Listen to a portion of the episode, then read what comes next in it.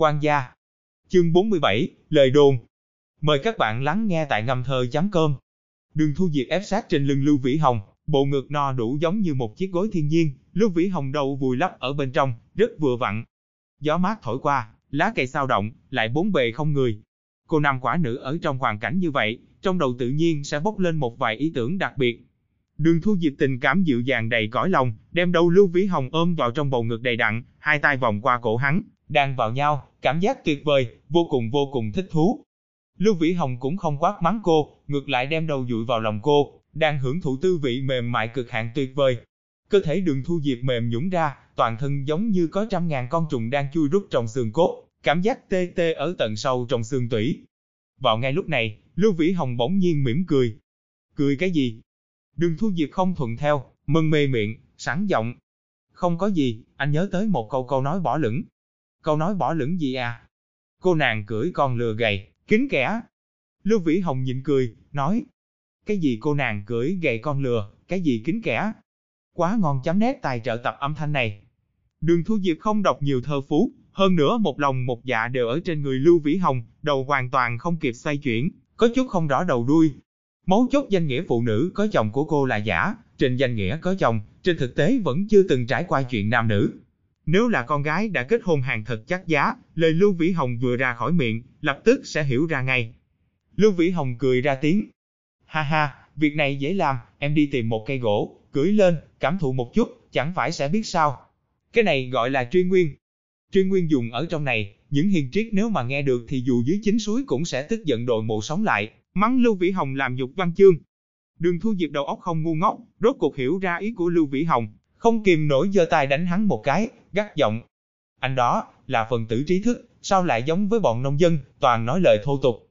Nói xong, hai má càng thêm đỏ rực, vô cùng xinh đẹp. Đáng tiếc cô ở phía sau Lưu Vĩ Hồng, Lưu Vĩ Hồng nhìn không thấy vẻ mặt thẹn thùng này. Hoàn cảnh như vậy, có người đẹp làm bạn, anh không nói lời thô tục chẳng lẽ còn làm báo cáo chính trị.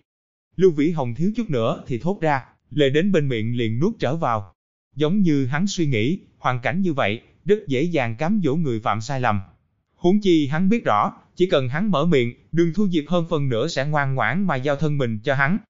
Lúc này chuyện ở thủ đô, trên cơ bản là định rồi, Lưu Gia chiếm hoàn toàn quyền chủ động, ông cụ vẫn còn, tiếp theo, đơn giản chính là làm thế nào tranh thủ ích lợi lớn nhất. Cho nên lúc này, thủ đô bên kia là không có người đến theo dõi hắn. Cảnh báo đã giải trừ. Tuy nhiên trường trung cấp nông nghiệp bên này hơi không yên tĩnh, Tỉnh ủy Sở Nam đã đem báo cáo thành lập địa khu mới Hạo Dương báo lên cho Quốc vụ viện, rất có hy vọng được phê duyệt. Trong trường học đã có tin tức, nói hiệu trưởng Chu có khả năng theo chủ tịch địa khu lục đi tới địa khu Hạo Dương nhậm chức, đảm nhiệm cục trưởng cục nông nghiệp địa khu. Rất nhiều người liền rụt rịch tâm tư. Đây chính là cơ hội khó được. Cục nông nghiệp địa khu mới, hết thảy đều là mới sáng lập, ngoại trừ cục trưởng định ra là Chu Kiến Quốc, vị trí khác đều còn trống. Tuy nói ở nước chúng ta, cái gì cũng thiếu, duy chỉ không thiếu cán bộ, nhưng một cục nông nghiệp địa khu, nói sao cũng là cấp huyện, phó cục trưởng có được mấy người, người phụ trách phòng ban thì cũng đến 10 chỗ. Nếu cộng thêm phó trưởng phòng linh tinh thì càng nhiều hơn, 4 năm chục người cũng có thể sắp xếp vào đó. Cục nông nghiệp dù không phải là đơn vị quan trọng, tóm lại so với trường trung cấp nông nghiệp mạnh hơn rất nhiều, chính thức cũng là nha môn. Trong tay có chức quyền không nhỏ, chiếm cứ vị trí quan trọng, ưu đãi là có thể hy vọng.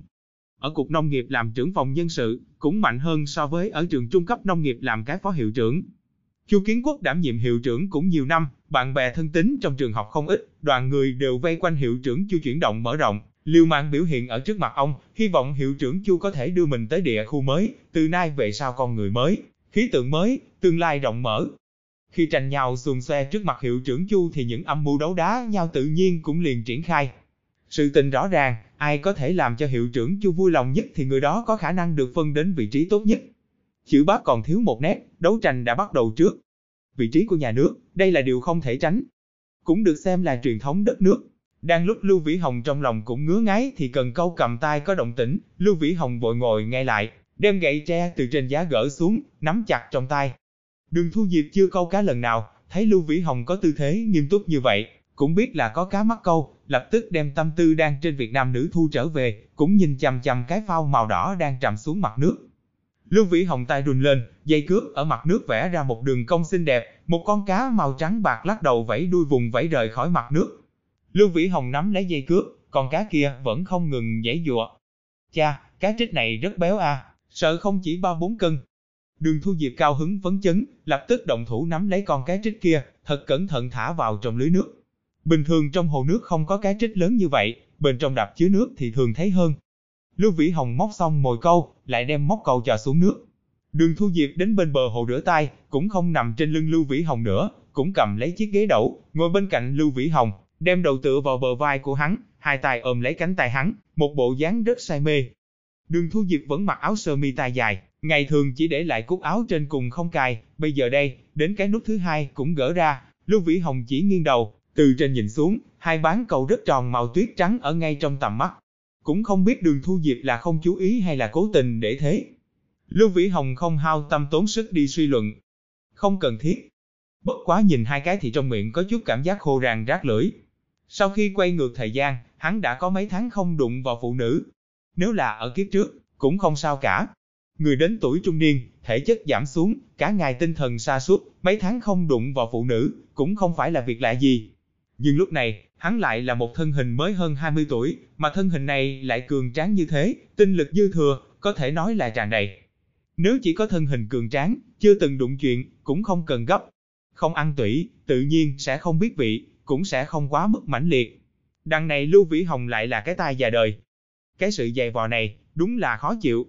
Lưu Vĩ Hồng liền muốn ném gậy tre xuống, ôm đường Thu Diệp đi đến trong căn phòng nhỏ bên kia, hành quyết một trận. Vĩ Hồng, em nghe người ta nói, nhà anh làm quan to, đúng không? Đường Thu Diệp bỗng nhiên mở miệng nói chuyện, hỏi. Lưu Vĩ Hồng ngẩn ra, đặt sự phân tâm sang một bên, hỏi ngược lại. Nghe ai nói? Tất cả mọi người đều đang nói.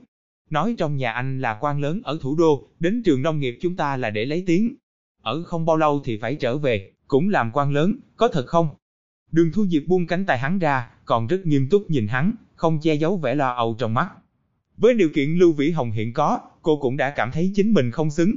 Nếu nhà Lưu Vĩ Hồng thật sự là quan lớn, vậy còn được sao? Địa vị hai bên quá xa cách, đường thu diệp đến dũng khí đến gần Lưu Vĩ Hồng cũng không có.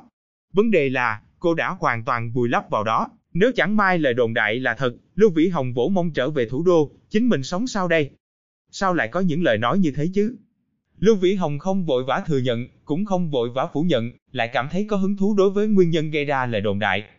Em cũng không biết, thì nói lần trước hiệu trưởng Chu Đi Đại Ninh xây dựng quan hệ cho con gái ông ta, chạy mấy ngày cũng không thấy gì, cuối cùng cũng là anh gọi cuộc điện thoại thì giải quyết xong, nghe nói quan lớn ở tỉnh đều đối với anh rất khách khí. Đường Thu Diệp cố gắng suy tưởng, phải để ý rõ ràng ý nghĩ trong đầu. Cô nhìn ra được, Lưu Vĩ Hồng đối với việc này khá để ý. Lưu Vĩ Hồng vừa nghe liền hiểu ra, trên đời không có gì là bí mật, phỏng chừng là lái xe tiểu đàm rốt cuộc không kìm nổi cùng người khác nói chuyện này. Đây cũng khó trách người ta hoài nghi, một cú điện thoại có thể đem giám đốc sở y tế kêu đến cửa, chức quan trong nhà Lưu Vĩ Hồng, không phải còn lớn hơn so với giám đốc sở sao? Có lẽ còn lớn rất lớn, không chỉ một chút. Lưu Vĩ Hồng cười cười, nói, không có thần kỳ như vậy. Chỉ là mẹ anh và một vị lãnh đạo của Bộ Y tế là bạn học, vẫn luôn có qua lại với nhau, gọi cú điện thoại, người ta đồng ý hỗ trợ thôi. Thật à, vậy mẹ anh, cô là làm nghề gì? Bác sĩ, làm bác sĩ tại bệnh viện 301 ở thủ đô. Cha, được quá ta.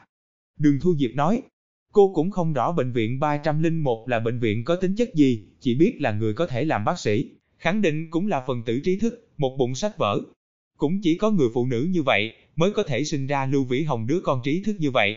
Nghe nói trong nhà Lưu Vĩ Hồng không phải quan lớn thủ đô, đường Thu Diệp liền yên lòng, an tâm cùng Lưu Vĩ Hồng câu cá, nghe Lưu Vĩ Hồng nói một số chuyện xưa trong thành, cũng là vui vẻ. Buổi sáng thu hoạch không tồi, câu được hai con cá trích, một con cá trắng cỏ tầm 7-8 cân. Đường Thu Diệp cao hứng phấn chấn, cầm cá đi về, làm tốt bữa cơm trưa, rồi đút đến tận miệng Lưu Vĩ Hồng, cắn một miếng ngon, còn gì vui bằng. Tới buổi chiều, người câu cá liền dịu lên, đường Thu Diệp liền không dám kề sát bên Lưu Vĩ Hồng, cũng nghiêm trang mà câu cá. Nếu có chút mệt rã rời, thì tới trong căn phòng nhỏ, nghỉ ngơi một chút, Ai ngờ không được bao lâu, không ngờ có một người câu cá ra dáng cán bộ lão thành, cũng phát hiện chỗ tuyệt vời. Này, đem ghế ra, ở cách đó không xa ngồi xuống, buông cần. Lưu Vĩ Hồng cảm thấy cả người khó chịu, gần 4 giờ liền thu hồi cần câu, cùng với đường Thu Diệp, mang theo hai con cá, vừa nói vừa cười về tới trường nông nghiệp. Thu Diệp, em chịu về rồi hả? Em đi đâu thế? Vừa mới trở lại ký túc xá liền đụng mặt một người phụ nữ, cô ta cao giọng nói, bên trong thanh âm có pha chút ý bất mãn,